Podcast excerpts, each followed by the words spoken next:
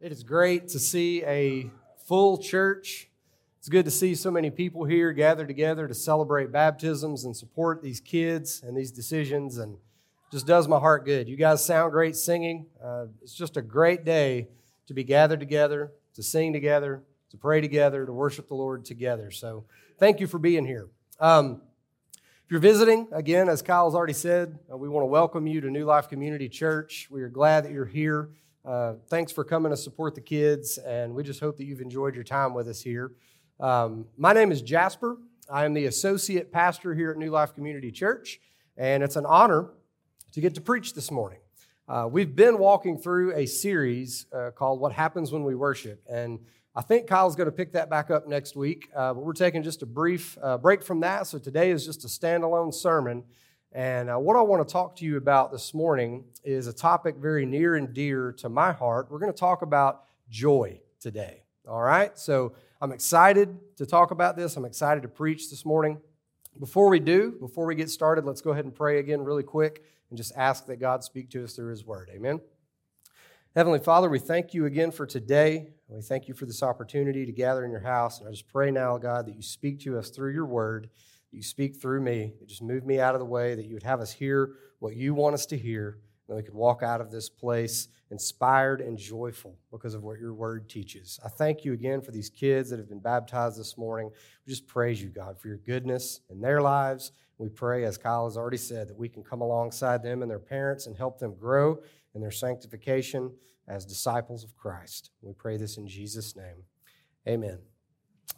Amen. So today I want to talk to you about joy. This is something that we all long for. It is something that we spend our entire lives in pursuit of. Is joy in one from one degree to another. In the classic Christian book Pilgrim's Progress, which we are currently reading uh, in our men's group, uh, Biblical Manhood. This is a shameless plug for any of you guys that want to join us. This is a great book. We just started it, and so I, I encourage you to come join us for that. But in this classic book, the main character's name is Christian. And he decides that he has to leave his hometown, which is called the City of Destruction.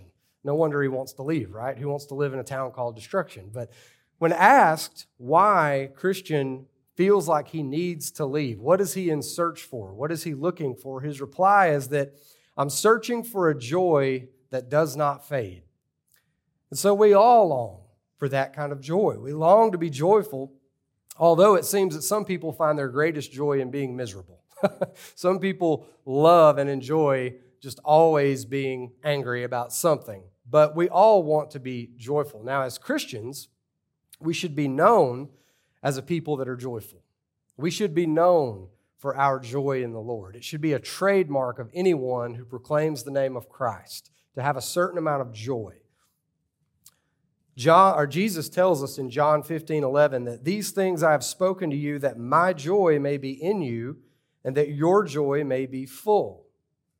So we see this all throughout Scripture. This is a mark of Christianity, is this kind of joy. And so I want to talk to you about this this morning, not only because of that, but because, as I've already mentioned, this is a, a very personal topic for me. You see, I've always been a very anxious person. Those of you who have known me for very long know that. Uh, I still struggle with that today. Sherry and I laugh about this a lot that if I had been born back in the early 1900s, people would have said, He's a nervous child. That's what, the, that's what they would have said about me. This is this has always stemmed from two things. I've always been a people pleaser and I've always had this fear of failure. And it's been something that I've struggled with my whole life. I never wanted to let anybody down. I didn't want anybody to not like me or be mad at me. And I sure didn't want to make mistakes or fail at anything, which is a horrible way to go through life because mistakes are going to happen. You're going to fail. You're going to let people down all the time. So, in my mind, what would happen is when this would when this would happen, it could be the most insignificant thing. And it would create this snowball effect in my mind. It would be something very small, but by the time I got done with it, it had turned into this gargantuan thing in my mind, and I'm having a full blown panic attack over it. And it's kind of silly, but that's just what I would do.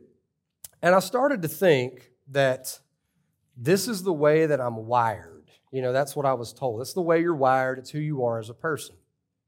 So, as an adult, I started trying to deal with this in a variety of different ways. Early on in my adulthood, I dealt with this in a lot of very unhealthy ways. Uh, but eventually, uh, as I became an adult, I, I, went to doctors. We talked about these things. And of course, I get prescribed all kinds of medications. And I think I've been on just about every one you can prescribe for anxiety or depression or anything like that. So I tried all of that, um, but just ended up kind of accepting this label of being a Debbie Downer or a negative Nancy, or even at one point being called Eeyore. All right, so that was that was pretty hard a hard pill to swallow, but I just started to accept it. I just figured, you know what, this is part of who I am. I, I worry about things. I get anxious really easy. I believed that it was out of my control and that I did not have a choice in the matter that I was just destined to feel that way and to be that way. I, I, genuinely believe that. I have no choice in this matter. This is a chemical thing in my brain. It's just how I'm going to be. But then a few years ago, my perspective on this started to change. I don't remember the very first time I heard it. I don't know if it was in a sermon or an article I read or, or just in conversation, but I remember hearing the phrase or, or, or the conversation in effect that uh, anxiety or worry is just a lack of faith, is what it is which really stung, especially as a, as a pastor, right? Like, that, that can't be it. It can't be that I have a lack of faith. I'm a pastor. That's what I do for a living, right? I inspire people to have faith in Christ, and I live my whole life trying to live out my faith and tell people about the joy of Christ. And that can't be it. That can't be why I suffer from anxiety.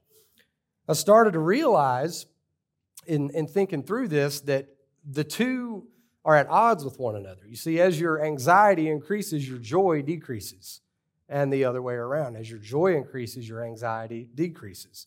And as I started to learn this and started to study this a little bit more, more and more as I started to realize that this is not just something that I, am stuck with, that I actually have a choice in it, I would just kick against that. Like, no, these people don't know what they're talking about. When you say, I don't have enough faith, you don't understand that this is a chemical thing in my brain that I don't control. So it's not a lack of faith. That's offensive to me. I would get anxious about that.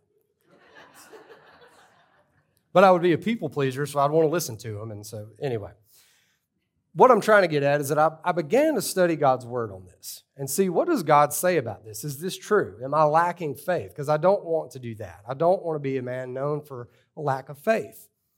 And I started to notice in God's word commands, not, not, not requests, but commands to not be anxious and not worry. I started to see commands in God's word to rejoice and to trust in the Lord in all circumstances.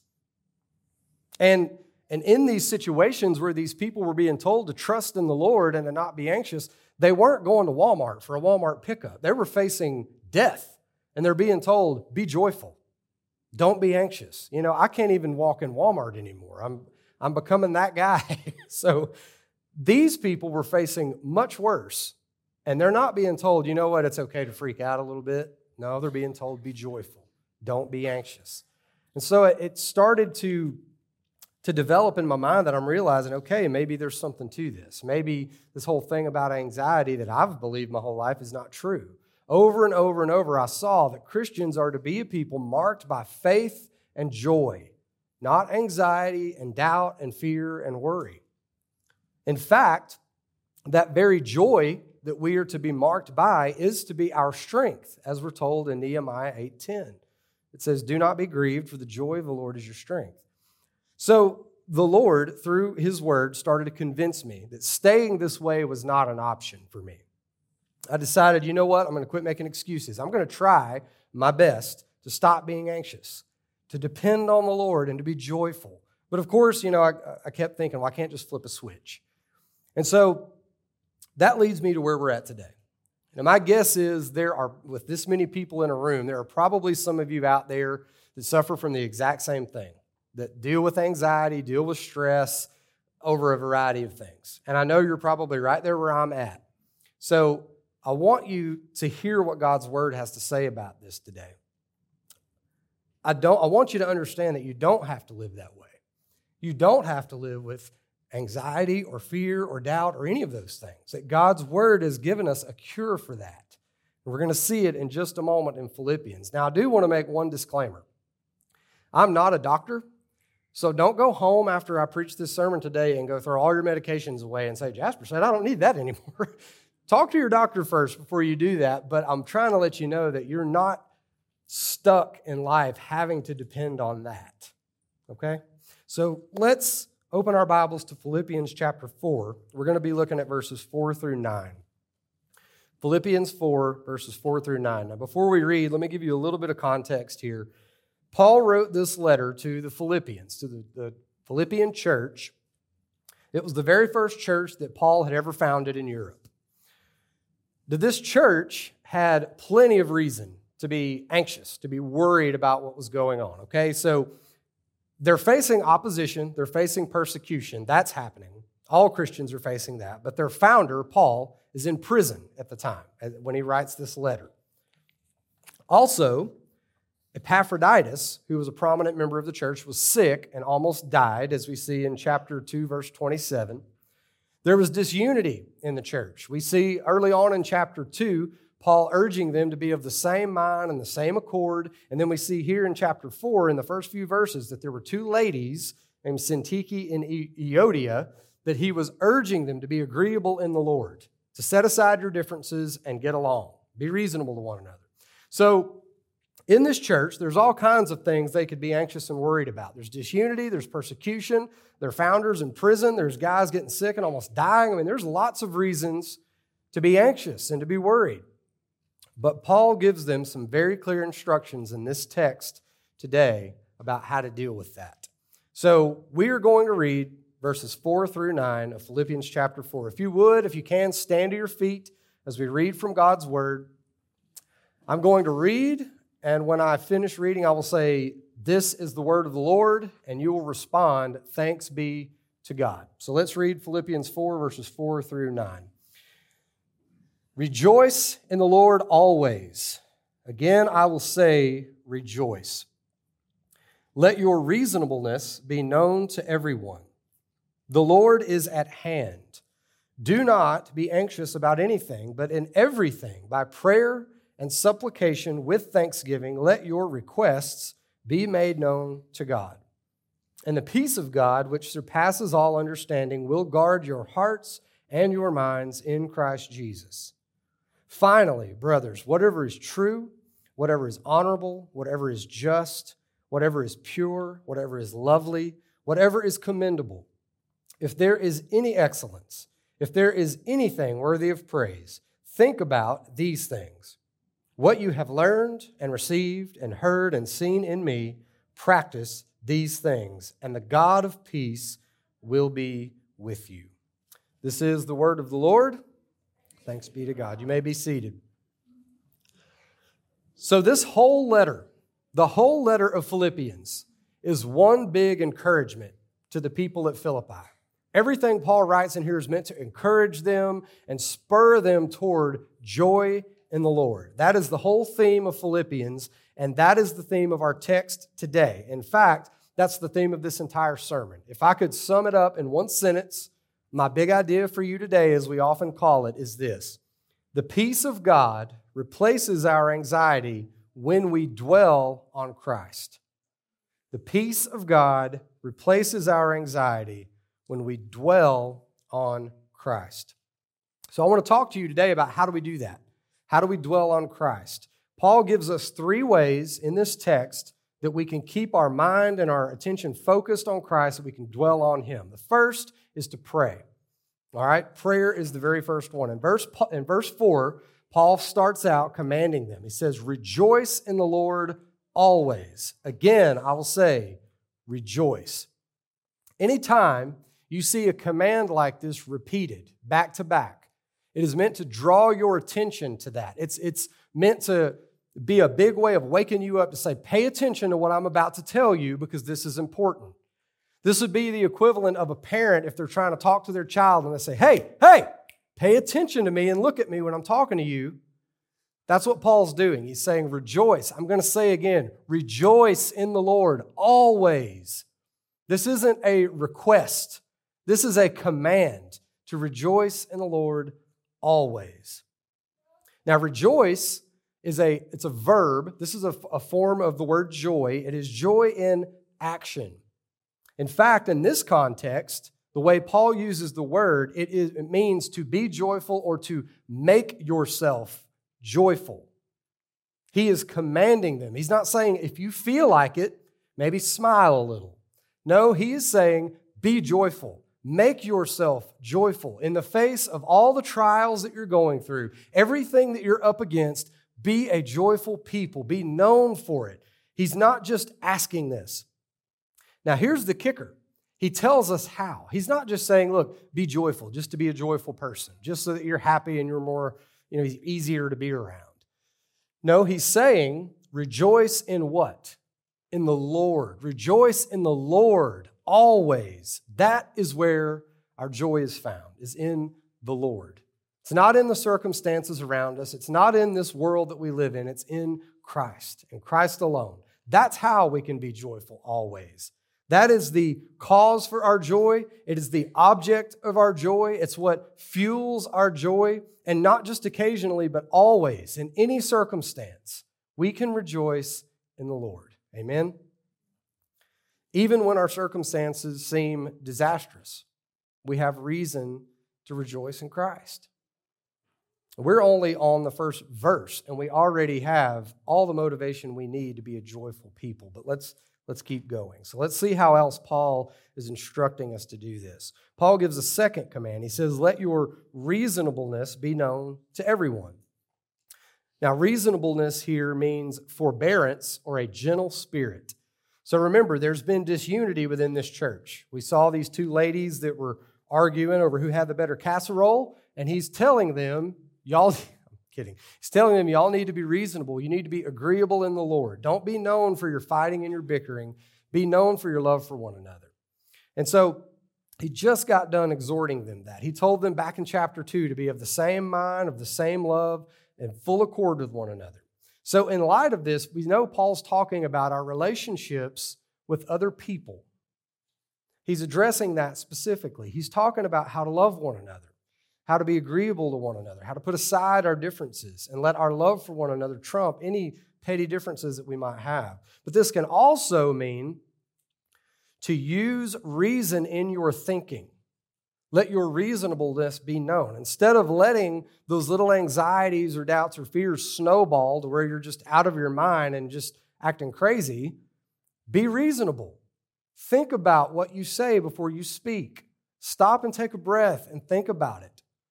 Let your reasonableness be known so that others see that in you. You're not the kind of person that just flies off the handle and lets your emotions and your feelings run you.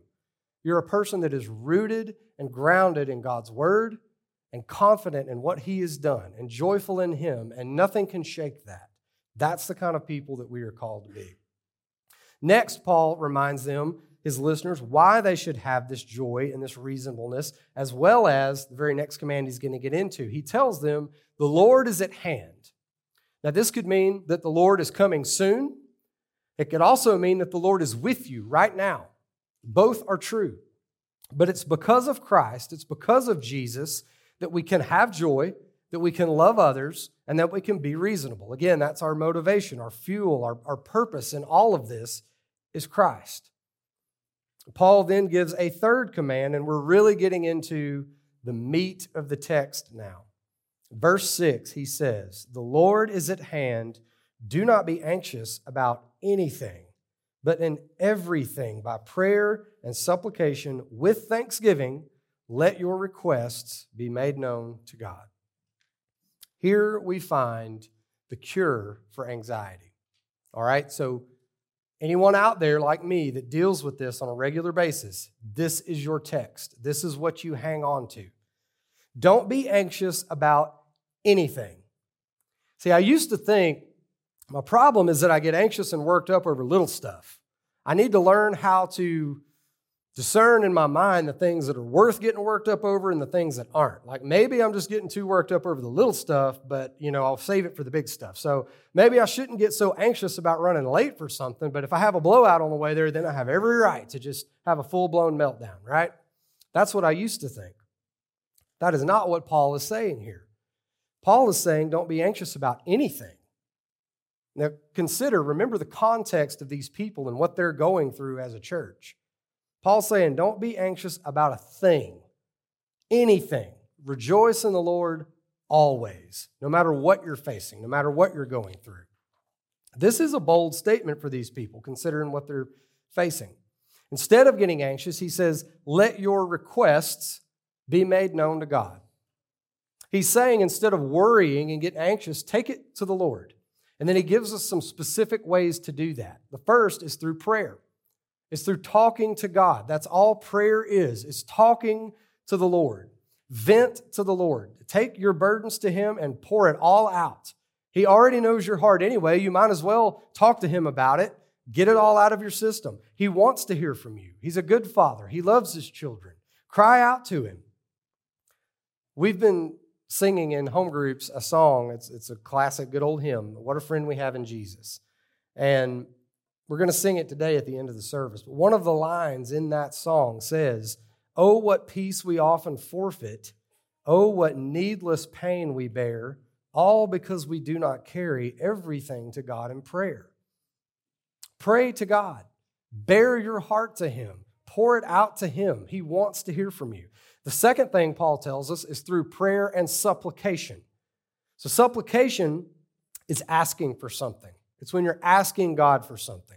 You're asking God, take away this anxiety in me, take away this stress. God, please help me deal with these circumstances in a sane way where I'm not losing my mind. Isaiah 42 3 says that a bruised reed he will not break, and a faintly burning wick he will not quench. Psalm 34 18 says, The Lord is near to the brokenhearted and saves the crushed in spirit. God is near. He wants to hear your prayers. He wants you to bring your concerns to Him. He is glad to hear it. You're not burdening God. There's no burden you could lay at the foot of the cross that's too heavy for Him to carry. So take it to God in prayer. Take it in supplication. Plead with Him and ask Him to help you. Ask Him to help you see what you need. And then lastly, do it all with thanksgiving. Do it with thanksgiving. Show gratitude and thankfulness for what God's already done for you. We don't go to the Lord in arrogance. We go in confidence, knowing we can approach the throne, but not arrogant, making demands. We go thankful for what God's already blessed us with, and we make our petitions to Him. So that's the first part. That's kind of step one is prayer, and that kind of prayer, supplication and thanksgiving. Pray, ask, and be thankful. But don't do it according to your own will, according to your own selfish desires. James 4 3 says, You ask and don't receive because you ask wrongly, to spend it on your own passions. We want to make sure when we go to the Lord in prayer and we're making supplications and petitions that we're asking according to His will, according to His sovereignty. So let's be sure to do that when we go to the Lord in prayer. So that's the first thing is to pray. We must be sure that we are praying in line with God's will. We must be thankful. And if we will do this, if we will do this, He will guard our hearts and minds in Christ Jesus. Look at verse 7. The peace of God, which surpasses all understanding, will guard your hearts and minds in Christ Jesus. Now, the structure of this statement is very interesting. It's, it's what we see in other places in Scripture. This is what's called an if then statement. If you will do this, then this will happen. Paul is saying if you will take it to the Lord and take it in prayer and supplication with thanksgiving, if you will do that, then he will, he absolutely will guard your hearts and your minds in Christ Jesus. That is a promise. That's not a maybe, that is a promise. He will guard your hearts and minds. Now, why do we need our hearts and minds to be guarded? Why in the world, why do I need that? Jeremiah 17 9 says that the heart is deceitful above all things and desperately sick. Who can understand it? Proverbs 28 26 says, Whoever trusts in his own mind is a fool, but he who walks in wisdom will be delivered. See, I know that left to my own devices, I will begin to worry and have anxiety and spin out of control. I know that.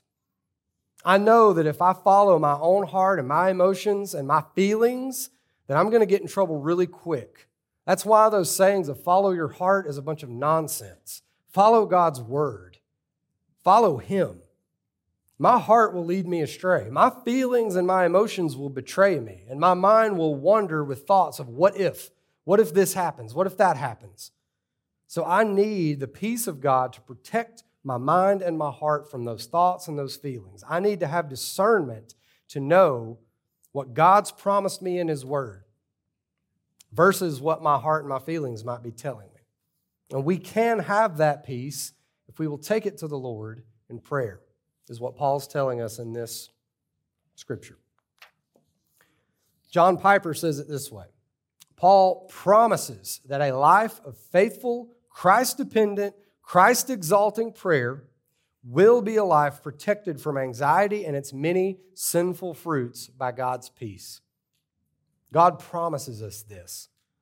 Why not cash in on that promise? Let God's peace guard your heart and mind by taking it to the Lord in prayer. So, the, the first thing, the first way we dwell on Christ is we pray. The second way is we think. This process of replacing anxiety with joy doesn't just end with praying to God and leaving it all there. Once we cast our anxieties at His feet, once we empty our mind and our heart of all these burdensome thoughts and fears and anxieties, we have to replace that with something positive now. We need to put good things there. We need to take the bad out and put something good and worthy in there. Well, what could that possibly be? Paul tells us in verse 8 Finally, brothers, whatever is true, whatever is honorable, whatever is just, whatever is pure, whatever is lovely, whatever is commendable, if there's any excellence, if there is anything worthy of praise, think about these things. What is true, what is honorable, pure, lovely, commendable, excellent, worthy of praise, dwell on that. Think about that, not your circumstances, not what's causing the anxiety. Don't think about that. Think about what's good. He's instructing them what to fill their mind and their thoughts with. The ESV Study Bible says that the Philippians are to fill their minds with things that will inspire worship to God and service to others. So that begs the question well, what, what is true and honorable and just and pure and lovely? What is commendable? Jesus. Jesus Christ is all of those things. What is excellent and worthy of praise? Jesus Christ. And not just that, but all the good things he's already done. All of the blessings he's poured out on us time and time again. We think about those things. That is worth thinking about. That is worth dwelling on. What we've seen in here this morning, these are the things you think about. Dwell on that, not the petty little things that we're going through that can cause stress.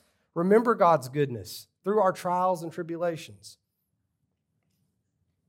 How can we do this? How can we meditate on these things? We study His Word, we sing His praises, we remind ourselves daily of His goodness, of His salvation for us.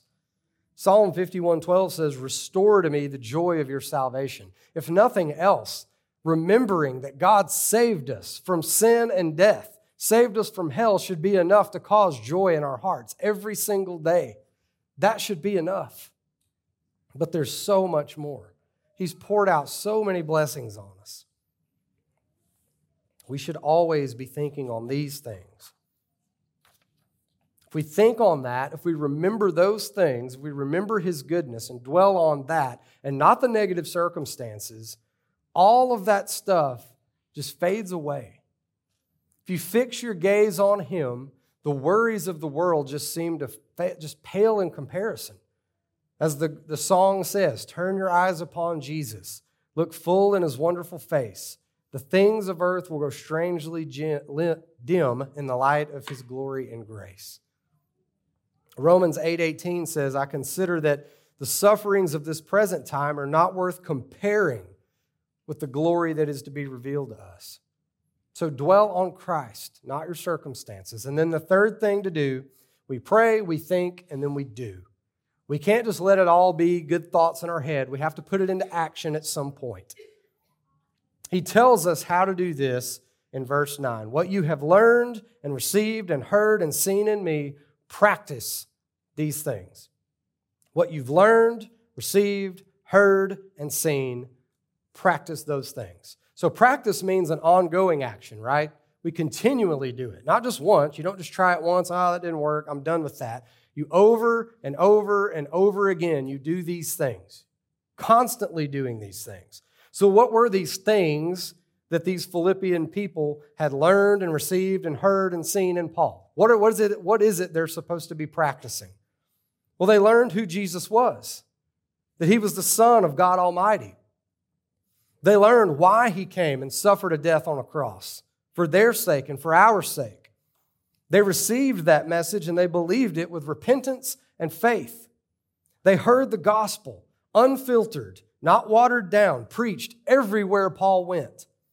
And they saw Paul live out the gospel, loving others and enduring persecution, suffering for the name of Christ. This is what they heard. This is what they learned. This is what they saw. And he's telling them, go and practice those things. Practice what you've learned and what you've seen and what you've heard. Don't just let it be something that you hear and then that's it. Don't just come in this place on a Sunday morning and hear good preaching and hear about the gospel and walk out and be unchanged. Go live it out. Go practice the things we talk about. As James 1:22 says, be doers of the word, not just hearers only. And if we will do this, we have another promise in this text, as if one wasn't enough. He promises the God of peace will be with you. First, we saw that the peace of God will guard our hearts and minds, and now we see that the God of peace will be with us. So, not only is He going to send His peace to protect my mind and my heart, but He Himself will be with me in every circumstance. What great assurance is that? What cause for joy is that? That the God of creation, God Himself, will be with me in my circumstances, in my stress and my anxiety. He has promised to be with me. That is such a reason for joy this morning. It is such a reason to praise God and thank Him. We can be joyful. We can be a people known for joy, not anxiety and doubt and fear, if we will dwell on Christ, if we will take our cares to Him through prayer and think on what is good and practice the things we've learned and seen. We can live a life free of anxiety and stress. You don't have to live your life that way, like I thought I did. We can't divert our gaze left or right. We have to stay focused on Christ, or like Peter, we will start to sink and drown in the sorrows and the worries of this world. The peace of God will replace our anxiety if we dwell on Christ. So, what does this mean for you today? How do we take all of this and apply it? There's been several commands in this text of things to do. So I'll obviously do those things. But believers in here today, if you've placed your faith in Christ, if you are a Christian, in this text, we've seen multiple things Paul's commanding his listeners to do. And I want you to take this away from this today. Maybe you're like me and you think, well, I'm, i suffer from anxiety and stress and worry and depression, and I'm just doomed to be that way all my life. But I firmly believe, because of passages like this, that through Christ we have freedom from those things. So, whenever you feel anxious or worried or have doubts or fears in this life, pray. Don't be anxious about anything, but in everything, by prayer and supplication with thanksgiving, let your request be made known to God. And if you will do this, the peace of God will guard your heart and your mind in Christ Jesus. Two is think. Think about what is pure, lovely, commendable, worthy of praise. Don't dwell on your problems, dwell on Jesus. Think about Him. Think about all He has done for you. And then do. Don't just listen and think and, and let it all be in thought, but go and practice the things that you've seen and heard and learned. Practice what God's Word teaches you. If you will do those things, you can have the peace of God, and the God of peace will be with you today. But if you're in this place and you've never placed your faith in Christ, if you are not a believer, if you've never said, I want to make Jesus Lord of my life and my King, I've never submitted my life to Him, I want you to know, if that's you, that this world is full of anxiety and sorrow and sadness and sickness and death and worry and despair. It is everywhere you look. I know you know that. The evangelical commentary on the Bible said this and said it so well that the peace of God, which replaces anxiety in the life of a prayerful believer, is impossible to experience unless one already is at peace with God through faith in Christ. How true that is. There is no peace from God, peace in this world. We don't have our minds and hearts protected from the stresses of this world apart from peace with God through Jesus Christ. That has to come first. Without repentance and faith in Him, we are at enmity with God. And that is reason to have anxiety and worry and doubt and fear. But if you will place your faith in Him and Him alone, not yourself, if you will repent of your sins and give your life to Christ, you can know this same peace. And the troubles of this world will melt away in comparison to knowing Him. This is the promise that we're given in this text today. Romans 5:1 says, "Therefore, since we have been justified by faith, we have peace with God through our Lord Jesus Christ." So if you've never done this, I invite you today and I beg you to repent of your sins and place your faith in Christ, in Him alone. Turn your doubts and cares and anxieties toward Him. Cry out to Him and let that peace guard your mind and hearts. Give your life to Him and know a peace that you can never know apart from Him. I beg you for that today. Let's pray. Father, we love you. God, we thank you for this time together. We thank you for your word. We thank you for what we read in Philippians 4 that no matter what this world throws at us, through all the anxieties and doubts and fears that this life may have for us, that we can have peace through your Son, Jesus. God, we thank you for his death on a cross, that he paid for our sins, and that by putting our faith and our hope and trust in him, that we can be free of sin.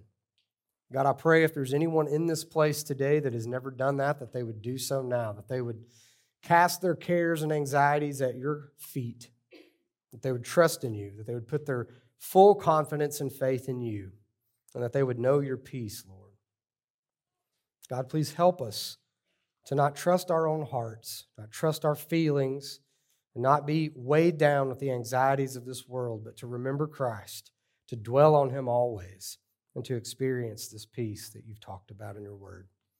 God, we thank you for that. In Jesus' name, amen. If you have any